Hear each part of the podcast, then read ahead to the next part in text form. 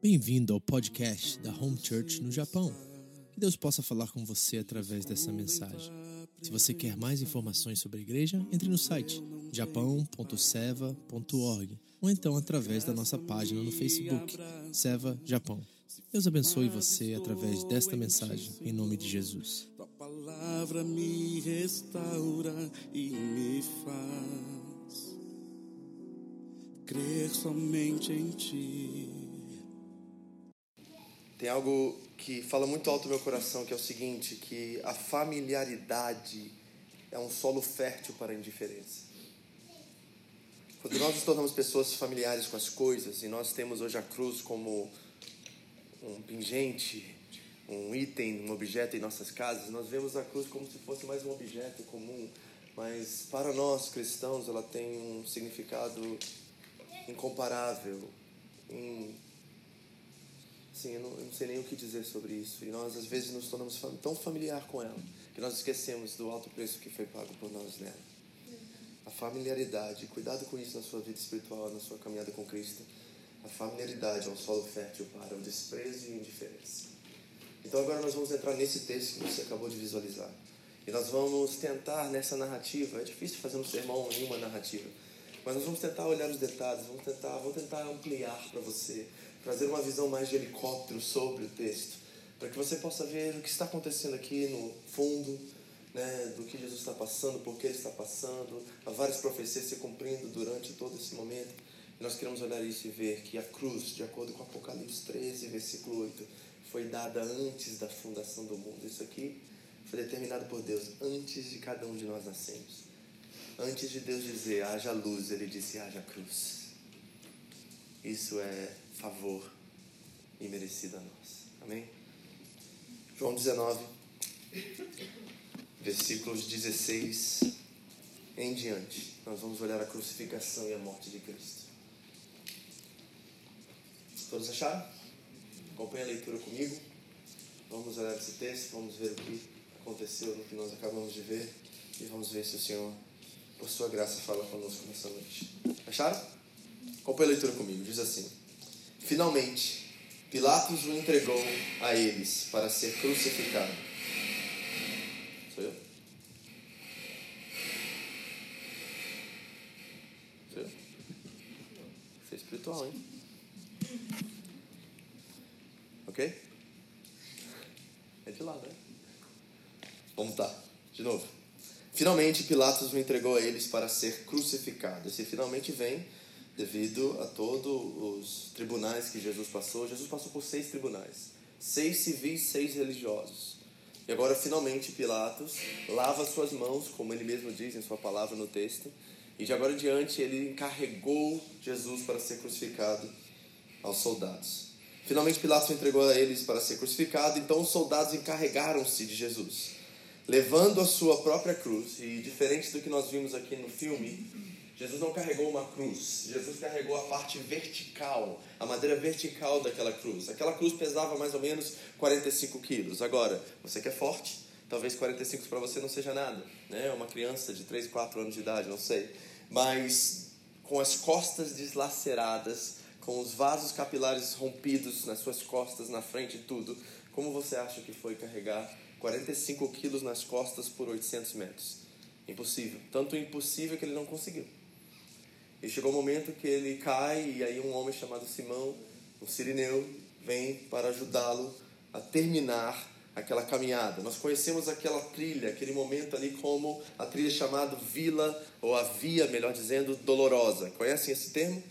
Pastor, mas como que dentro de um contexto de uma cultura grega, com uma religião hebraica, né, e no Império Romano, nós temos uma rua, uma via, qual chamado Via Dolorosa? É porque quem cuidava daquela região de Jerusalém era o décimo batalhão, décima de legião romana. E essa décima legião romana vinha da Espanha. Eu não sei se você sabe disso, mas Pôncio Pilatos era espanhol. E é por isso que aquela rua é chamada Via Dolorosa, devido à língua hispana que também estava né, naquele contexto ali. Então Jesus pega 45 quilos nas costas e começa a ir ao lugar que diz o texto aqui. Saiu para o lugar chamado Caveira, Caveirion no latim, Gólgota, no aramaico, 800 metros. Ali o crucificaram. e com ele dois outros, um de cada lado de Jesus. Agora, João não nos fala sobre esses dois outros bandidos, criminosos que estavam ali, porque alguém que está sendo crucificado é considerado um criminoso. Mas outro evangelista nos conta isso. Eu tenho ensinado a vocês que é necessário, ao lermos a narrativa da vida de Jesus, de olharmos os evangelhos sinópticos, aqueles que precisam ser lidos em conjunto. Mateus, Marcos, Lucas foram escritos de perspectivas diferentes, mas contam a história como um todo. João é uma testemunha ocular, alguém íntimo do Senhor Jesus, está presente. Ele tem um foco na sua narrativa, de nos mostrar o Cristo divino, o Cristo que é Deus. Mas os outros evangelistas contam uma narrativa histórica. E Lucas nos conta o que aconteceu naquele momento que Jesus estava entre esses dois bandidos. Vamos para o texto de Lucas, abra comigo em Lucas 23, versículo 39 em diante. Lucas, Evangelho de Lucas, terceiro livro do Novo Testamento, se você é novo na fé, está procurando aí. Lucas, versículo 20, capítulo 23, perdão. Versículo 39. Lucas 23, 39. Diz assim a palavra de Deus, provavelmente o Rafael vai colocar aqui para vocês, para te ajudar. Um dos criminosos que ali estavam dependurados lançavam-lhe insultos. Você não é o Cristo? Salve-se a si mesmo e a nós. Mas o outro criminoso o repreendeu, dizendo: Você não teme a Deus, nem estando sob a mesma sentença? Nós estamos sendo punidos com justiça. Aqui está um homem racional, né? Um deles era um louco, um insensato, e ali está um homem sábio, um homem que é realista no mínimo diante daquela situação. E ele diz: Olha, nós estamos aqui por justiça. Nós realmente sabemos o que nós fazemos, mas ele é um homem justo, nobre, e está aqui de forma injusta diante de nós. Nós estamos sendo punidos com justiça porque estamos recebendo o que os nossos atos merecem. Mas este homem não cometeu nenhum mal. Então ele vira para Jesus e diz: Jesus, lembra-te de mim quando entrares no teu reino. Nós lemos isso de forma superficial, mas na verdade era uma confissão. Aquilo que Romanos 10, 9 diz: Se confessares com a tua boca e creres com o teu coração que Jesus é o Senhor, será salvo. É mais ou menos isso que está acontecendo aqui. João é bem. É, Lucas é, é detalhista no sentido assim, ele quer nos mostrar na superficialidade do que está acontecendo, mas o fato é que isso é uma confissão de senhorio, de reconhecer Cristo como Senhor, de reconhecer que Ele é justo, que Ele é um homem que está sendo condenado sem pecado.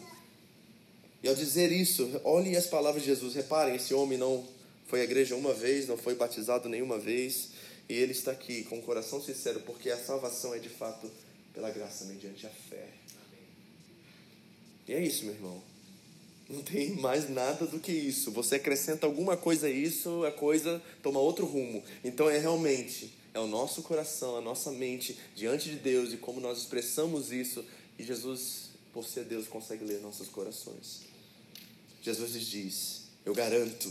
Oh, imagina Jesus dizer para você: Eu garanto. O que isso quer dizer? A dúvida que isso irá acontecer, se ele é Deus, eu garanto. Então, esse homem, em poucos momentos, vai estar na presença de Deus, após cometer um crime, talvez hediondo, e sendo crucificado por aquilo, porque não é de fato o que nós merecemos ou não merecemos, não é por mérito ou por demérito, é pela graça. E olha, eu sou tão grata a Deus por isso, porque se fosse por minha própria força, eu estaria completamente perdido. Eu não teria salvação. Graças a Deus por Jesus Cristo. Ele diz: Eu garanto, hoje você estará comigo no paraíso. Isso cumpre uma profecia.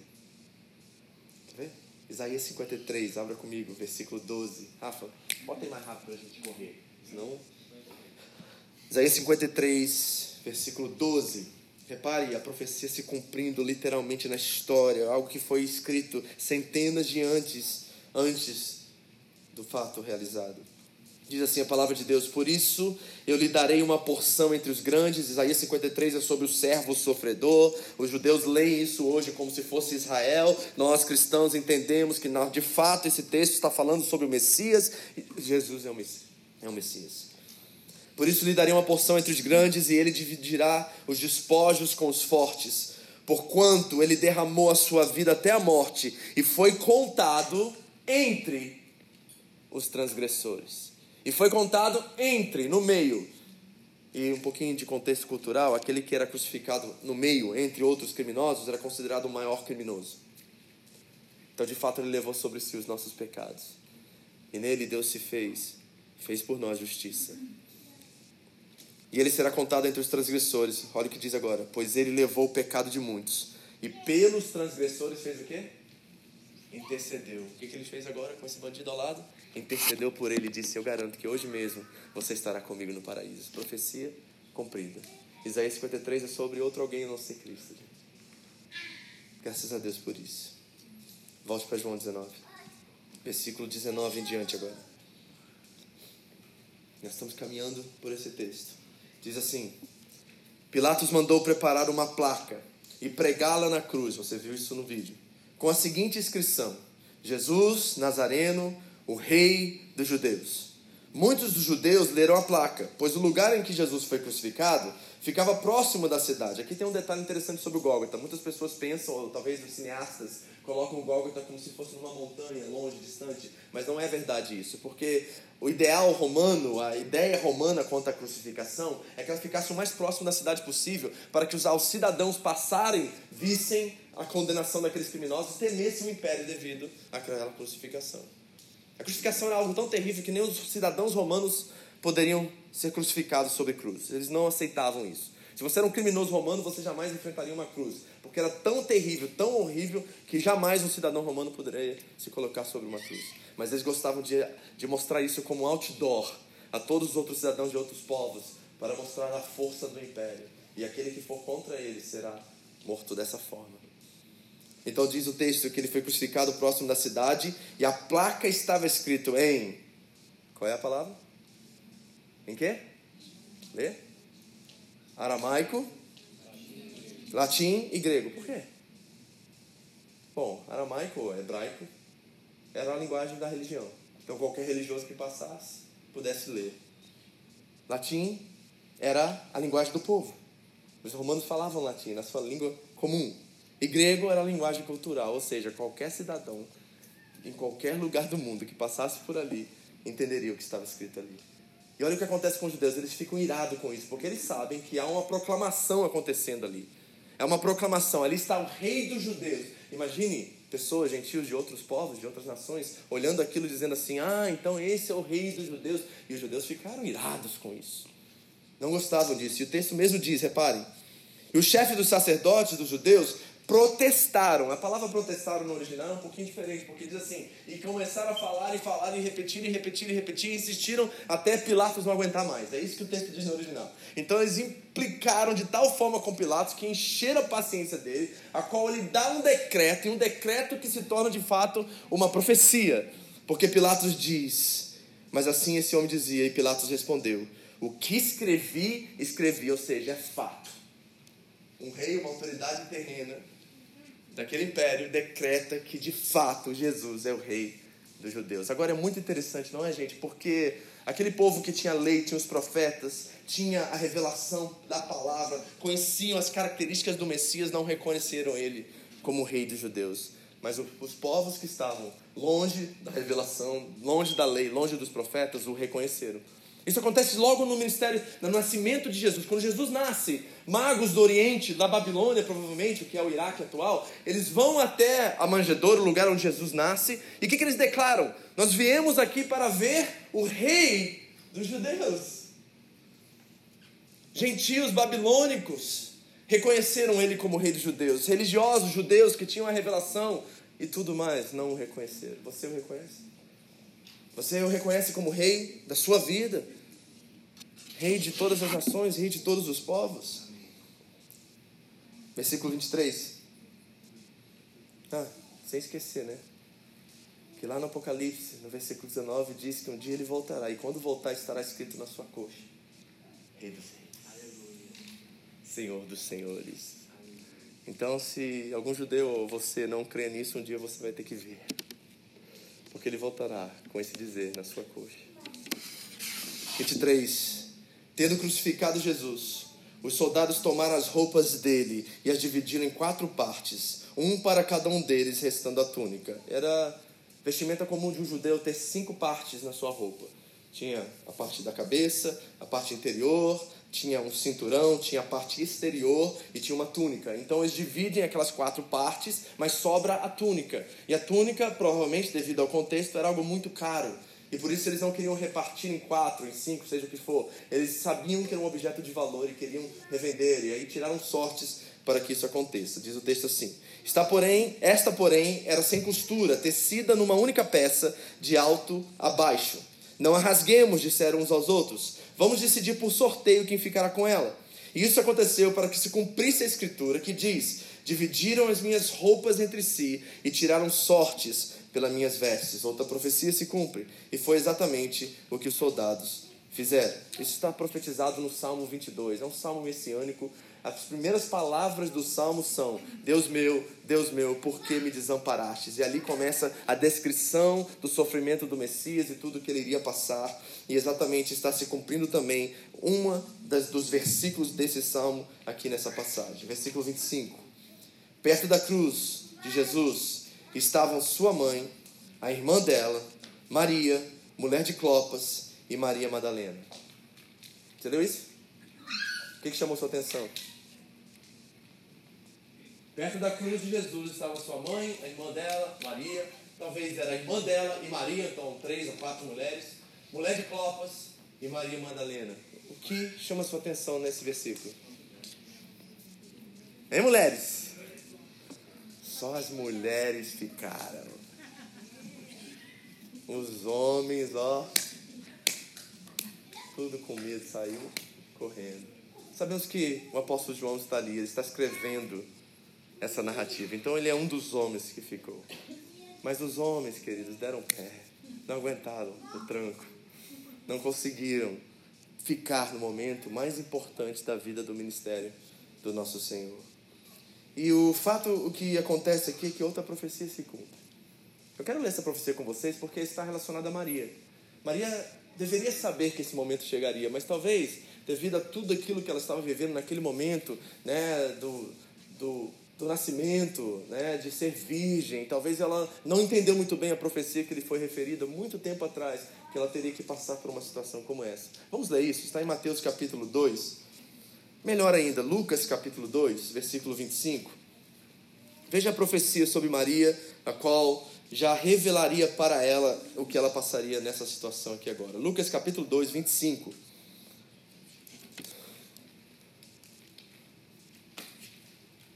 Diz assim o texto, reparem. Havia em Jerusalém um homem chamado Simeão, que era justo e piedoso e que esperava a consolação de Israel.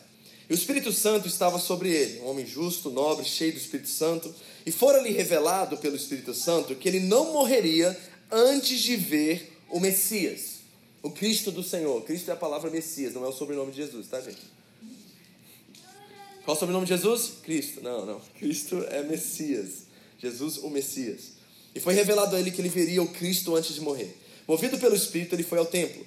Quando os pais trouxeram o menino, Jesus, para lhe fazerem o que requeria o costume da lei, Simeão o tomou nos braços e louvou a Deus, dizendo: Ó soberano, como prometestes, agora podes despedir o teu servo em paz, pois os meus olhos já viram a tua salvação, que preparaste à vista de todos os povos, luz para a revelação aos gentios e para a glória de Israel, teu povo. O pai e a mãe do menino estavam admirados com o que fora dito a respeito dele. E Simeão os abençoou e disse a Maria, mãe de Jesus: Preste atenção. Este menino está destinado a causar a queda e o soerguimento de muitos em Israel, e a ser um sinal de contradição. Está aqui a profecia. De modo que o pensamento de muitos corações será revelado.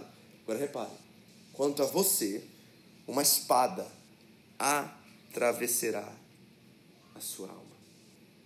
Quanto a você, uma espada atravessará a sua alma.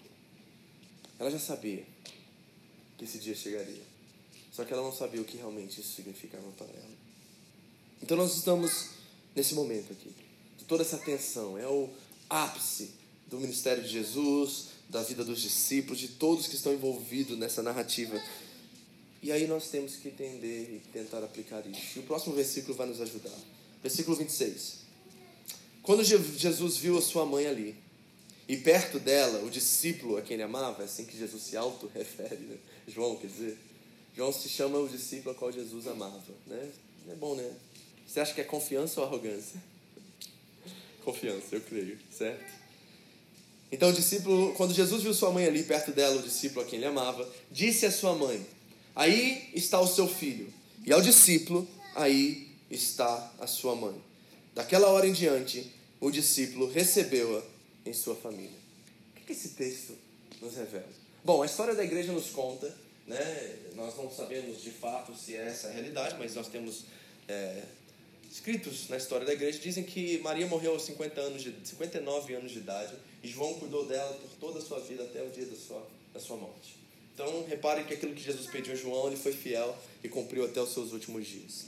Agora, esse texto está nos revelando algo tão profundo que nós precisamos pensar sobre isso e nos dá a gentileza, talvez nessa noite, de sermos contrariados aqui. O que esse texto revela é o poder da cruz, é o que a cruz faz, é o fruto da cruz. O que ela faz entre nós? Eu, que vim lá do Rio de Janeiro, né, vivi um tempo nos Estados Unidos, vim de certos pais, de uma certa família, e como que essa família se identifica com a sua família? Você que talvez veio de São Paulo, do Paraná, do Pará, em outro lugar do Brasil, né, acabou aqui no Japão devido a famílias e outras circunstâncias. O que a minha família, a minha história se alinha com a sua, se identifica com a sua? E quando isso se converge, a minha família e a sua, nos encontramos na cruz, algo poderoso acontece. É isso que o texto está nos revelando aqui. Há um poder na cruz que nos une em Cristo Jesus, que faz com que o sangue de Jesus seja mais forte do que o nosso sangue paterno, materno. É isso que o texto está nos revelando aqui de uma forma extraordinária. Escute só, não precise nem abrir sua Bíblia. Efésios capítulo 2, Paulo diz assim: Portanto, vocês já, já não são mais estrangeiros nem forasteiros, mas concidadãos dos santos e membros da família de Deus Paulo diz assim aos Romanos: O próprio Espírito testemunha o nosso espírito que somos filhos de Deus, e se somos filhos, então somos herdeiros, herdeiros de Deus e co-herdeiros com Cristo. E se de fato participamos nos seus sofrimentos, para que também participemos da sua glória. O que, que a revelação da cruz está nos dizendo aqui? Que o sangue de Jesus é mais forte, mais poderoso, mais transformador do que o nosso sangue familiar, do que o nosso DNA. Ele destrói a nossa individualidade e nos ensina que nós não pertencemos mais a nós mesmos. O que o Evangelho faz, queridos, é tornar minha raça, etnia, minha cor, meu status social, meu sobrenome, minha cultura secundária. Insignificante mediante essa verdade. Meus relacionamentos dentro do corpo de Cristo, da família de Deus, se tornam mais importantes, se tornam acima, mais fortes do que os meus relacionamentos familiares. Isso incomoda a gente. Agora, eu não estou dizendo que nós não temos responsabilidades com nossas famílias imediatas. Eu tenho responsabilidades diretas com André, Carol, Camila e Karine. Deus me deu esse chamado, essa missão, essa vocação de ser responsável pela minha família. O que eu estou dizendo é que quando nós estivermos reunidos na glória com Cristo, na eternidade com Ele, não haverá mais essas classes sociais ou essas colocações e rótulos jamais. Eu e André não seremos mais marido e mulher, nós seremos um em Cristo, nós seremos irmãos em Cristo, nós seremos iguais por natureza. Isso significa que essa realidade já deve ser vivida, experimentada aqui agora. Esse é o poder da cruz, nos torna de fato um. É a oração sacerdotal de Jesus em João 17, quando ele diz assim: Pai, que eles sejam um, assim como eu e tu somos um. E isso de fato precisa começar a acontecer entre nós. Isso é espiritual, isso é profundo, isso é só para gente madura. Porque isso evita a desistência mais ou menos aquilo que o Suzuki falou, sim, decepcionei, ele me decepcionou, eu tenho certeza disso, são 11 anos caminhando juntos e vou decepcionar e ele vai me decepcionar, mas tem algo acima da nossa relação que é mais forte do que a própria relação, que é o nosso elo, que é a nossa união em Cristo Jesus. Isso é ser família de Deus. Isso é ser um em Cristo. E nós precisamos entender que quando Jesus diz a João, eis a sua mãe, e filho, eis né, sua mãe e mãe eis o seu filho, ele está nos revelando que não havia relação familiar entre os dois, mas naquele momento, nele, em Cristo Jesus, eles se tornam um e a responsabilidade agora é mútua. Isso é poderoso. E esta é a razão, talvez, da nossa fragilidade e fraqueza como igreja no mundo atual. Nós não entendemos a nossa unidade, nós não entendemos o valor do sangue de Cristo entre nós, em nós e através de nós. É por isso que a igreja se tornou um lugar de visita, um lugar de pessoas frequentando e não um lugar de pertencimento mais. E nós precisamos entender o texto para entendermos que essa realidade precisa ser experimentada aqui agora, como um teste, como uma forma de vivência, a qual será experimentada por toda a eternidade no futuro. É escandaloso isso. É terrível isso, gente, porque me faz sair do meu lugar de conforto me faz atender, cuidar, proteger, ser um com você de formas que eu não quero, porque tudo dentro de mim há algo que diz assim: não, não, não, mas ele é tão diferente de mim, nossas afinidades não batem, é o jeito dele ser, não é o meu jeito de ser, mas dentro, em Cristo, no sangue de Jesus Cristo, essas coisas se dissipam, acabam, porque tem um elemento acima de nós, um denominador em comum entre nós que faz com que a nossa relação se torne forte, presente, viva a cada dia mais. Eu não amo o Suzuki e eu tenho certeza que ele não me ama por causa do jeito que eu sou, do jeito que ele é, mas o que nos une, continuará nos unindo até a eternidade, é a união que nós temos em Cristo Jesus. Se nós entendemos isso como home church aqui em Okazaki, em Gifu, em Nagoya, onde Deus nos plantar, e aí nós vamos ter dificuldades relacionadas, nós não vamos desistir facilmente dos outros, porque tem um que nos une, que está acima de nós. A igreja no mundo precisa de gente assim hoje, gente.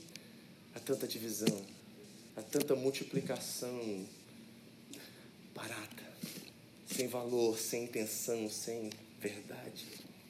Nós precisamos voltar ao entendimento do que essa cruz faz por nós. Agora, por que isso é escandaloso, pastor? Porque se você não entendeu isso, até hoje você não entendeu o Evangelho. Porque é isso que o Evangelho fez. Sabe qual é a, o grande mistério da fé que Paulo diz aos Colossenses no capítulo 1? É Cristo em nós, a esperança da glória. E qual é o grande mistério que é a igreja? O mistério de Deus, a multiforme graça de Deus, que é a igreja. O que é esse mistério? É que judeus, gentios e pessoas de todas as raças, etnias, cores se unem em um só lugar e estão debaixo de um só Pai e dentro de uma só família. É esse o verdadeiro mistério, é isso que choca, é isso que muda o mundo, isso que transforma vidas. Quando nós, independente dos nossos gostos, nossas afinidades, nós nos reunimos diante dele e dizemos: A Ele toda glória, a Ele toda honra, a Ele todo louvor, e todo joelho se dobra, e toda língua confessa Jesus Cristo como Senhor. Isso é poder de Deus, isso é cruz, isso é revelação, isso é vida, isso é sopro de vida entre nós. Então eu quero afirmar a vocês, sem sombra de dúvida nessa noite, que eu jamais vou desistir de vocês. Porque a minha desistência de vocês é a minha desistência a Cristo. Então você pode me humilhar, você pode me caluniar, você pode falar mal de mim, mas eu jamais vou desistir de você, porque o que me une com você não é o que você fala, o que você faz ou deixa de fazer, mas é quem e em quem você está.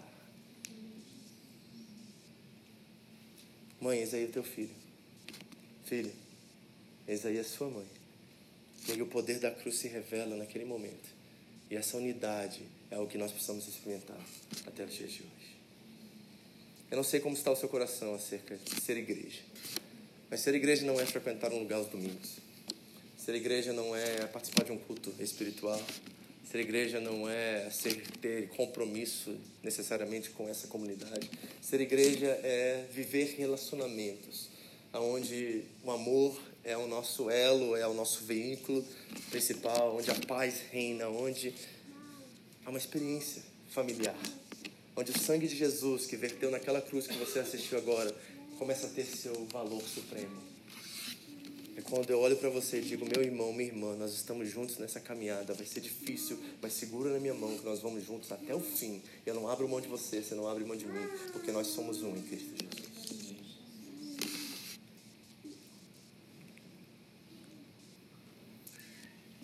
Cruz é Deus revelando a nós a distância e o nível que Ele teve que ir para que isso fosse verdade. E aí, está disposto a viver nesse nível? Está disposto a perdoar? Está disposto a caminhar com pessoas que não têm nada a ver com você? Está disposto a fazer alguns aqui mãe e outros filhos? Eu creio que sim. E é por isso que nós temos visto Deus trabalhar em nosso meio, porque simplicidade, a sinceridade de Cristo voltou e nós estamos agora experimentando uma graça especial para um tempo especial para que nós nos tornemos cada dia mais família nesse sentido, nesse valor, nessa intenção.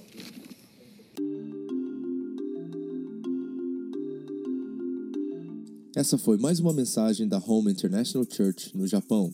Para mais informações sobre a igreja, entre no site japão.seva.org ou na nossa página no Facebook, Seva Japão, ou através do iTunes Podcast Seva Japão Mensagens. Deus abençoe você e a sua família, em nome de Jesus.